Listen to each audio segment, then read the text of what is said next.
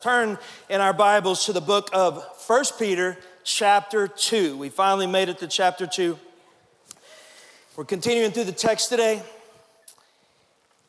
And I said something in my prayer that hit me as we're singing that song, but we can we can sing and we can ask God all day long to stir up a passion in our souls. And he will do that. But unless it is sustained by this book, that passion will diminish. Y'all with me? The people that I know that are the most passionate about God, they're making the biggest difference for the Lord in their schools, in their neighborhoods, in the world, are the people that consistently get their life by the Holy Spirit inspired Word of God. And that's what we're talking about today is how do we keep and sustain a desire for God's Word when it's so easy not to do that. Um, one things I've learned in life is that a passion for God's word is something that a lot of times diminishes in our lives. When I first started walking with Jesus, um, I longed to be in God's Word. I couldn't get enough of it. I didn't have to schedule it. I didn't have to think about it. It was something I just wanted to do. I longed for more than anything else in the world. It was my first love phase. But then what happens? Life happens.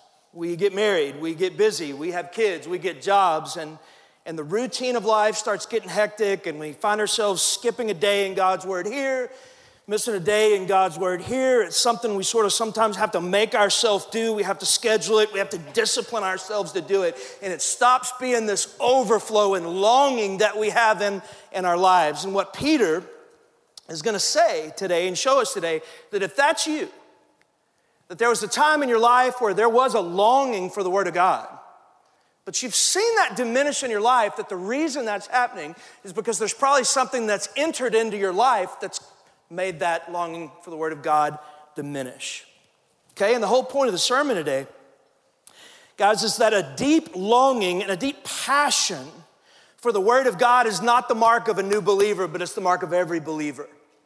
And that's what Peter's gonna show us today, and that we need to fight like crazy if that passion for God's Word is not in our life and our hearts. So I tell you what, do this. Go to 1 Peter 1 24. Let's pick up where we left off last week. 1 Peter 1 24, Peter says, For all flesh is like grass, and all its glory like the flower of grass. It says, The grass withers and the flower falls, but the word of the Lord remains forever. He says, This word is the good news that was preached to you. And so Peter tells us that everything in the world is going to eventually fade away, but the word of God is going to stand forever. Right? And then, it's, so it's in the context of the Bible. It's in the context of the word of God that he says what he says next. And let's read it together. 1 Peter 2 1. He goes, So, in light of the Word of God, in light of the Word of God that was preached to you, in light of the Word of God that never fades away, he says, So, therefore, put away all malice and all deceit and hypocrisy and envy and all slander. He says, like newborn infants, long for the pure spiritual milk, that by it you may grow up into salvation, if indeed you have tasted that the Lord is good. Okay? So, what I'm gonna do today is I'm gonna approach this text a little differently, kind of the way our American minds are wired. I think it's gonna make more sense to us if we start in verse three and work our way backwards. And so, let's jump into verse three. Let's see what he's saying here. In verse three, Peter says, If indeed you have tasted that the Lord is good. Now, everybody, look at me. Peter says that there's something that's going to happen in your life there's something that is going to be the inevitable result in your life if you have tasted that the Lord is good. Now, he, he undoubtedly is making a reference to Psalm 34 8, where he says, uh, where the psalmist says this psalmist says, Oh, taste and see that the Lord is good. Blesses the man who takes refuge in him. So both Peter and the psalmist are talking about, I want you to hear this they're talking about what it's like to encounter the presence of God. They're talking about what it's like when you experience as an individual God's presence and His power and His love. And to do that, they both use the metaphor of taste. And I think they do that because taste is one of, uh, one of the most powerful motivators in our lives. Last week, Pastor Freeman talked about his very first experience with Ruth Chris Steakhouse. And I literally, I was on the front row, I laughed because I had a really similar experience in my life. When I was growing up, we weren't poor, but we were very middle class. My mom was a teacher, my dad was a fireman. And so we didn't have a lot of you know, disposable income. And so steak was something that I didn't eat very often. Maybe I ate it once or twice a year. And when, when we did eat it, it was at this place of culinary excellence called the Western Sizzlin'. Anybody ever heard of the Western Sizzlin'? You, uh, this group down here has no idea what I'm talking about, but and that was that was it. That's where we went and got steak. And I actually really liked it because they had a salad bar, which is a big deal when you're a kid because you can get whatever you want to. And that my parents would let me order a steak. Now they wouldn't let me order a ribeye because that was too expensive. And so I had to get a sirloin. And I remember liking it. I remember it tasting good, but I remember it being really hard. Like you could play hockey with that thing if you wanted to. And that was sort of my view and my experience of steak until I was in my 20s and I was in the Woodlands, Texas. And this couple that went to my church took me to a place in the Woodlands called Perry's Steakhouse. And they told me, I think it was my birthday, they said, you can get whatever you want. And so I took them up on that and I ordered a, uh, I think it was a prime, which is like one of the top tiers of steak, prime cowboy cut ribeye. And um, they brought it out, kind of like Pastor Freeman talked about last week. Plate was super hot, was sizzling, had butter all of it, all over it. I, I remember putting my knife on it and cutting it, and the thing just, just fell open because it was so tender. And I put it in my mouth and I tasted it. And that song from Aladdin, The Whole New World, starts playing. New fantastic point of view. You know, that's, that's playing over the loudspeaker and it absolutely blew my ever loving mind. And it was in that moment, I really, I mean, I'm not, I'm not trying to be funny. Like, it, that's the first time I'd eat, ever eaten a steak of that caliber, and so it kind of hit me in that moment. There's this whole nother level, this whole other echelon of steak that I didn't even know existed. I'd never experienced it in my whole life. And it changed, it radically changed my view of steak from that moment forever, right? And what Peter's saying is that's how it ought to be with God. Is that there ought to be a moment in your life where you experience the presence of the living God and you taste and you see that He is good. And in that moment, you realize His presence is better than anything I've ever experienced in my whole life. And can I just tell you, that I've had that experience. I have tasted and seen that the Lord is good. And I'm here to tell you, church, there, there is absolutely nothing, and I mean absolutely nothing, that is better than the presence of the living God. There's nothing. There's nothing. King David is right. He said, In your presence is the fullness of joy. We were created for it. And in the times that I've experienced, in the times that I've felt and sensed His presence, can I tell you that it's better than Perry's Steakhouse? It's better than vacations on the beach, guys. It's better than Christmas morning. His presence is it's better than sex. His presence is better than money. His presence is better than winning a Texas high school football championship. It's better than falling in love. And I've fallen in love. It's better than all of it. There is nothing that compares to the presence. Look at, look at me, students. There's nothing in this world that compares to the presence of a living God. Nothing. And if you're here today and you don't know what I'm talking about, you're a Christian, but you don't know what I'm talking about, something's wrong.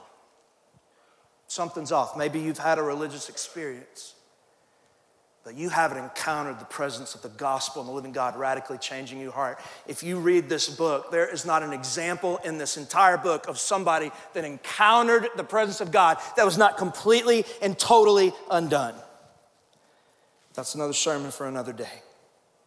Here's what Peter's saying He's saying that if you've tasted and you've seen that the Lord is good, that He's better than anything you've ever experienced in your life, which if you've tasted Him, you will see. He's saying that what the result is going to be is it's going to produce a longing in your life for this book. That's the result. Let's read it.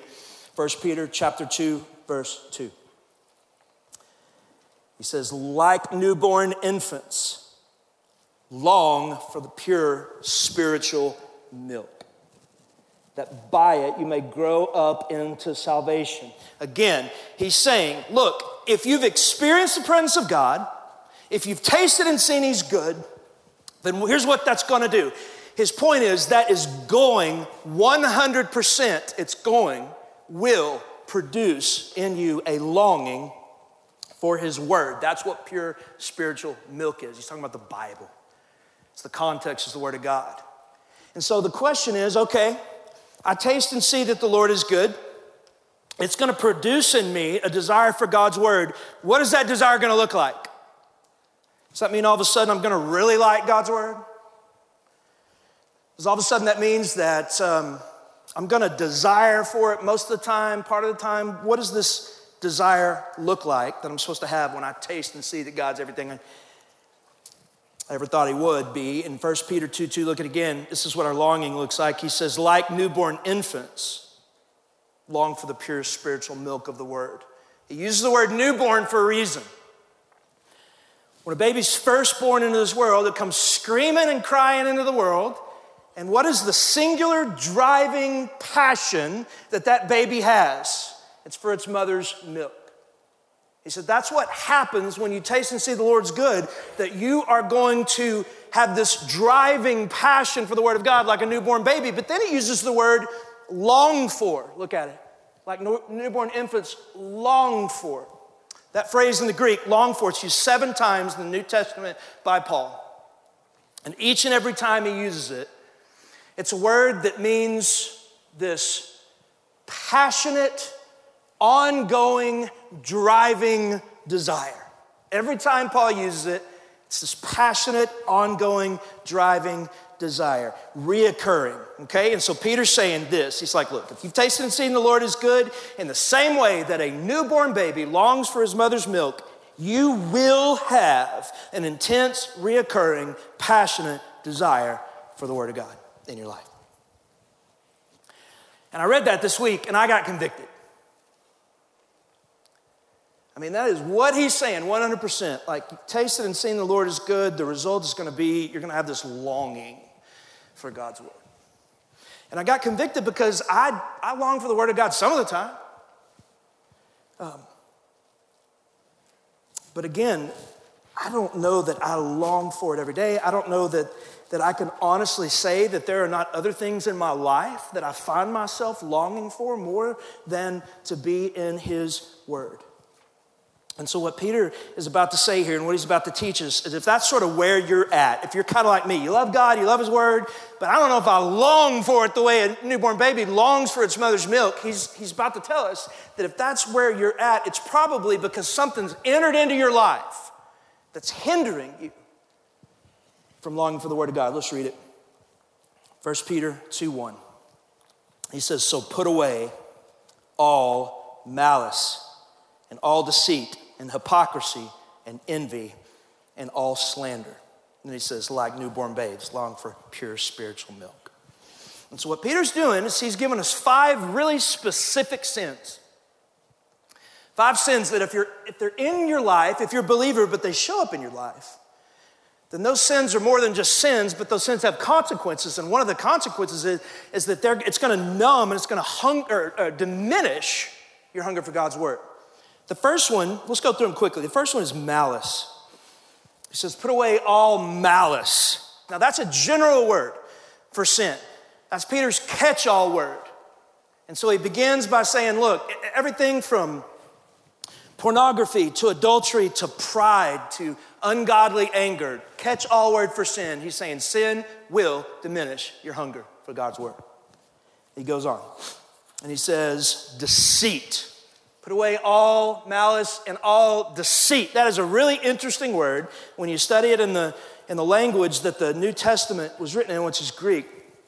That word right there, deceit, is a phrase really that literally means to catch with bait. Peter says, Hey, put away all your catching with bait. Now, this is Sage Month, and we have a lot of fishermen in our church. And so, this thing, this illustration I'm about to give you will make sense. And I don't normally do this, but I have a visual illustration today. And it is a, um, this is a, what I think they call a buzz bait. I think they're going to show it to, there you go, look at that. That's a buzz bait. And um, you catch largemouth bass with this thing.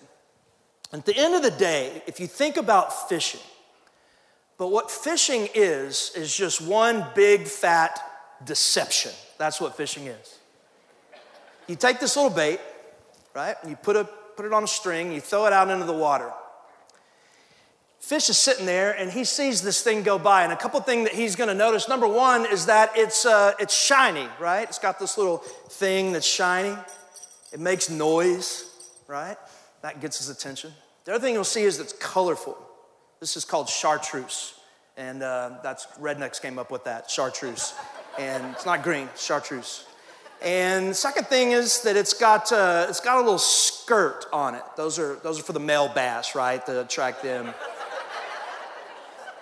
And then if you're next level redneck, what you do before you throw this thing into the water is you spray it down with the stuff called gulp garlic spray. It smells like garlic because fish apparently like garlic. And so you spray it down and you throw this thing in the water and you're, you're dragging it through the water. And this bass is down at the bottom and he looks up because he hears a sound, right? And he sees it and it's shiny. And he thinks, what is that? He's not really hungry because he ate a frog this morning, but he looks again and he's like, oh, it's green. That's pretty, that's pretty. And it's got a skirt. That's cool. He's like, no, I'm not that hungry. I ate a frog this morning. And he's chilling, doing his thing, and then all of a sudden he smells garlic, right? And he likes garlic. And so he's like, that's it, I can't stand anymore. And so he comes up to it and he puts the thing in his mouth this delicious looking, beautiful, colorful, shiny, noise making, garlic smelling lure. But then, as he eats it, something happens. There's a redneck on the other side of it that pulls on it, right? And then he pulls on it, the fish discovers there's another part of this thing that he didn't know.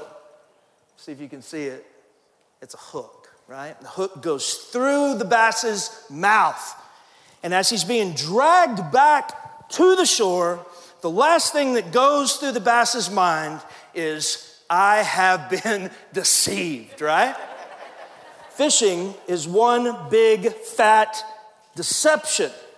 And Peter literally says, Hey, I want you to stop fishing with bait. Fishing with bait diminishes your desire for the Word of God. What's he saying? He's saying, Stop exaggerating saying stop presenting yourself one way when that's not really who you are. He's saying stop the, the, the, little white lies that you say and you don't even realize you're saying them because they're so common coming out of your life. He said those things we don't think they're a little bit, uh, uh we don't think they're a big deal, but he's saying they're a really big deal. Because every little white lie, every little exaggeration, every little moment that we're presenting ourselves in a certain way so that people can like us, not only is that sin, but what it does is actually numbs our desire for God's word. He keeps going. Hypocrisy. Hypocr- hypocrisy is simple. It's when you present yourself one way in public, but it's not who you really are in private. He's saying every moment, the sort of walking in hypocrisy, not only is that sin, but that actually numbs your longing for God's word. He says envy. Envy is when you resent another person's prosperity, when you see things that someone else has and you long for it. But it doesn't stop there, it produces bitterness, produces anger, that sort of thing. Saying every time you start envying other people's stuff, that that's actually drawing you away from the word of God. And here's another one. It's going to hit a little closer to home for us. Peter says, Put away all slander. Slander. I got uh, convicted with this one. Because slander is one of those words, you know, when you look at the Greek and the English, a lot of time the Greek has a much more descriptive, intense meaning than the English. Well, this is one of those times where the way we think about it in America is actually a more intense word in the Greek. When we hear the word slander, We think about it as kind of a legal term. Um, you can get sued for slander. Slander is when you say something really bad about somebody, but it's false. And so they sue you for slander. Well, slander in the Bible has a much more benign meaning. Everybody, check this out. Slander, biblically speaking, just means when you whisper about someone behind their back in a negative way. It's called sin. Gosh, I was thinking about how often do you do that? How often do we just say, hey man, did you hear about so and so? Did you hear what he did? And what do you think about so and so? I don't really like that person. Do you? How often do we, do we whisper negatively about someone behind our back to our family, to our friends, to our coworkers? Okay? Now here's the thing. Scripture calls that sin. And I want to, I want to read you a, a, a couple of scriptures here that just sort of show how big a deal slander is. Don't turn there, just listen. 2 Corinthians 12 20. Paul's writing to the Corinthians and he says, For I fear that perhaps when I come, I may find you not as I wish, and that you may find me not as you wish, that perhaps there may be quarreling, jealousy, anger, hostility, slander, gossip, conceit, and disorder. Okay? So he says, I'm afraid I'm, I'm going to get there and I'm going to find that the church is struggling with deceit, they're fishing with bait, and they're gossiping, and they're slandering one another, they're whispering negatively about, and you think, yeah, that's kind of bad, that's, that's, that's crazy, that's not good, or whatever. But then look what he says next. In verse 21, he says, I fear that when I come again, my God may humble me before you, and I may have to mourn over many of those who sinned earlier and had not repented of the impurity, sexual immorality, and sensuality that they practice. And here's what's fascinating, church, about those two verses is the Apostle Paul and the Holy Spirit inspired word of God two verses put slander and gossip on the same level as sexual immorality. And we think one is way bigger than the other. One's something that'll ruin your life, but the other one, we do it every day. But Paul's saying, no, actually, they're both sin. They both need to be mourned over. And they both need to be repented of. And not only is it sin, but it turns us away from the Word of God. Okay, now here's the question Why, in particular, church, does sin cause you to lose your hunger for God's Word? Like when you, you're Christian, you feel the Holy Spirit, you allow sin to come into your life, why does that diminish your hunger for the Word? Here's the answer there's two. Number one, is it because God is holy? Sin instinctively causes us to run away from God. God is holy, and so we sin and instinctively cause us to run away from God. Think about Adam and Eve in the garden. When they sinned, what did they do? I'll read it to you. Genesis 3 6 it says, So when the woman saw that the tree was good for food, and that it was a delight to the eyes, and that the tree was to be desired to make one wise, she took of the fruit and ate, and she also gave some to her husband who was with her, and he ate, which I remind my wife all the time that it was a woman's fault when we're in an argument but it doesn't work. So she eats of the fruit, hence her husband, they, they just sinned. Watch what happens. Verse 8. And they heard the sound of the Lord God walking in the garden. So they just sinned and they hear God kind of cruising through the garden. What did they do? It says, And the man and his wife hid themselves from the presence of the Lord. So that's what we do, isn't it? When we sin, we run away from God. We know He's holy. So we run away from the Lord, which, by the way, is the wrong thing to do now because of the blood of Jesus Christ that He shed on the cross. Your sin is paid for, it's forgiven. And so when we sin now as believers, the prodigal son tells us that we're his sons, we're his daughters. That cannot change. And so when you sin, we are to run to the Father, not run away. But that's the first thing is our natural inclination is to run away from God when we sin. Here's the second thing. Check this out. Second reason sin diminishes our hunger for God's word, listen, because at the end of the day, sin is an attempt to satisfy a spiritual hunger with food found from the garbage can of the world.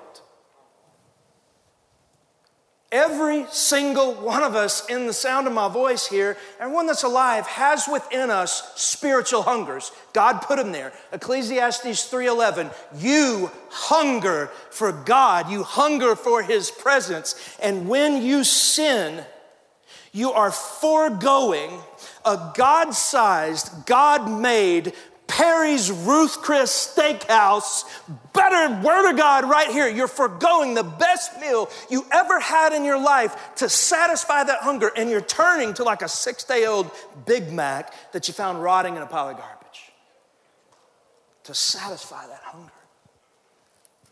You can eat it, and it might fill you up for a second, but pretty soon you're going to find that it's going to make you sick all it'll do is turn you from feasting on the best meal you ever had. Bottom line sin keeps you from the book. Now, I just want you to answer a simple question. I've been thinking about it all week. Guys, do you long for the Word of God? I mean, I'm speaking to Christians here. If if you're not yet a believer in this room, I want you to know that this question really isn't for you. It's really for those that have the Holy Spirit, they've been saved, they've been made new. Do you hunger for it? Do you long for it? If you don't,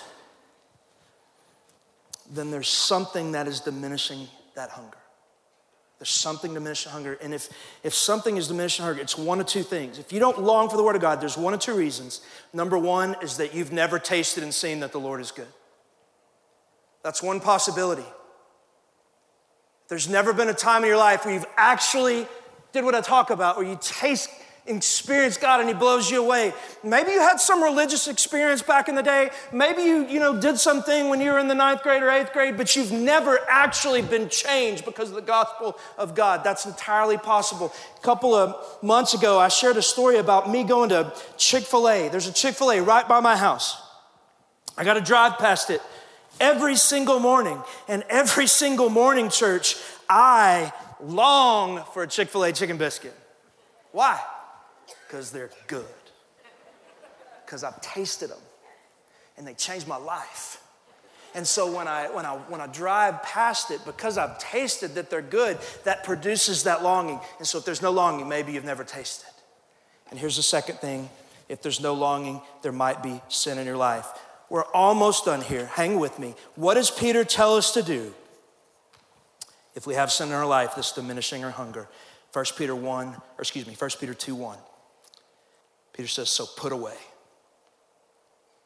Put away all malice and all deceit and hypocrisy and envy and all slander. Peter said, Christian, if you have sin in your life, it's hindering you from the Word of God. So here's what you do put it all away. It's a fascinating phrase that he says right there. Listen carefully. The phrase put away was a phrase that was used when you took off or you stripped off your old, dirty, nasty, soiled clothes. That, that was literally a phrase when you took off old clothes and you changed to new clothes. So, what Peter literally is saying right there, that if you're a believer and that you have sin in your life, he literally is saying, hey, it's time for you to change clothes. Why would he say that? Why would that be his response? Hey, you got sin in your life, you need to be longing for the Word of God, time to change clothes. He's probably making reference to baptism here. When we baptize folks, we put this shirt on them that says forgiven. It's a new shirt. We put them in the water, we bring them out. It's a symbol that they've been buried with Christ and have risen again to walk in the newness of life. In the first century, in the early church, they did it a little differently. You got baptized in your old clothes, you got baptized in the stuff you came up in. They'd baptize you, you came out of the water, and when you got out, you took off your old clothes and you put on a brand new robe that the church gave you. It was this clean, brand new robe. That, listen, that was a symbol that you'd been buried with Christ and now you were taking off your grave clothes that were yours in your death, and now you've been clothed in the righteousness of Jesus. Okay? And so, what Peter is literally saying today is that if you're a Christian, you've been clothed in the righteousness of Jesus. When you step into sin, what you're literally doing is you're putting back on your grave clothes. So you need to take them off. Great picture is this in the story of Lazarus. Lazarus, you know, he, he was one of Jesus' friends. He died. He died, he'd, he'd been dead for four days. Jesus shows up, and Jesus decides he's going to raise him from the dead. And he said, Hey, move away the stone. And Martha says, Hey, we can't move away the stone, but he's been dead for four days, Jesus. He's literally going to smell bad. Watch what Jesus does in John 11 43. It says, When he had said these things, he cried out with a loud voice, Lazarus, come out. And look at verse 44. Lazarus is now alive. This is the man who had died, came out, but his hands and feet were bound with linen strips and his face wrapped with the cloth. And so he was dead for four days. Jesus brings him back to life, but he's still bound up in his grave clothes. I got, I got to believe that that was simultaneously one of the coolest and funniest things anybody had ever seen. Because Lazarus is kind of walking out like that. He can't see, he can't run, he can't dance. He can't high five anybody. He can't experience the life that Jesus had just given him because he was still in his grave clothes. That's what Peter's saying. He's saying, look, if you're a believer, if you've been clothed in the righteousness of Jesus, and you, you still have sin in your life, he's saying, you are walking around in your grave clothes. You're alive, but you're hindered with hypocrisy. You're alive, but you're hindered with slander. You're alive, but you're hindered with envy. He's saying, Look, if that's you, for crying out loud, put them away. Take them off. And you will experience the life that Jesus gave you. And what's going to happen is you're going to start longing for God's word because you're going to be free. And I'll end today with this. I want to read two verses to you and ask you a question. We'll be done. Job 23 12. Job says, I have not departed from the commandment of his lips. I have treasured the words of his mouth more than my portion of food. Did you catch that? Job just said that his word is better than food. Can you say that?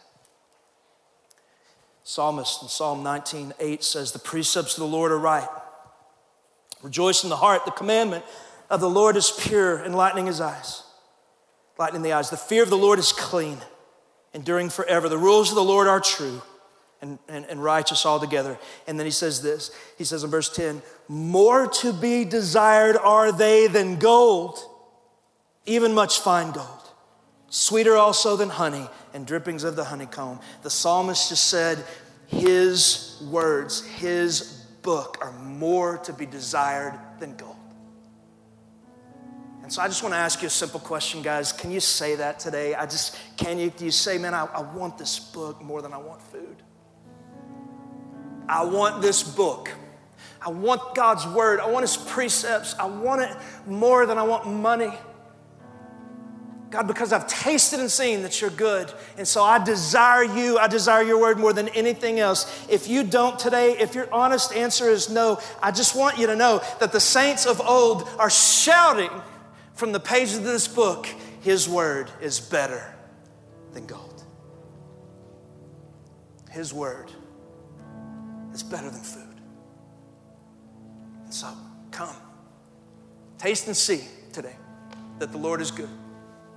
Take off your grave clothes so that we can, like newborn babies, long for the pure spiritual milk of this book.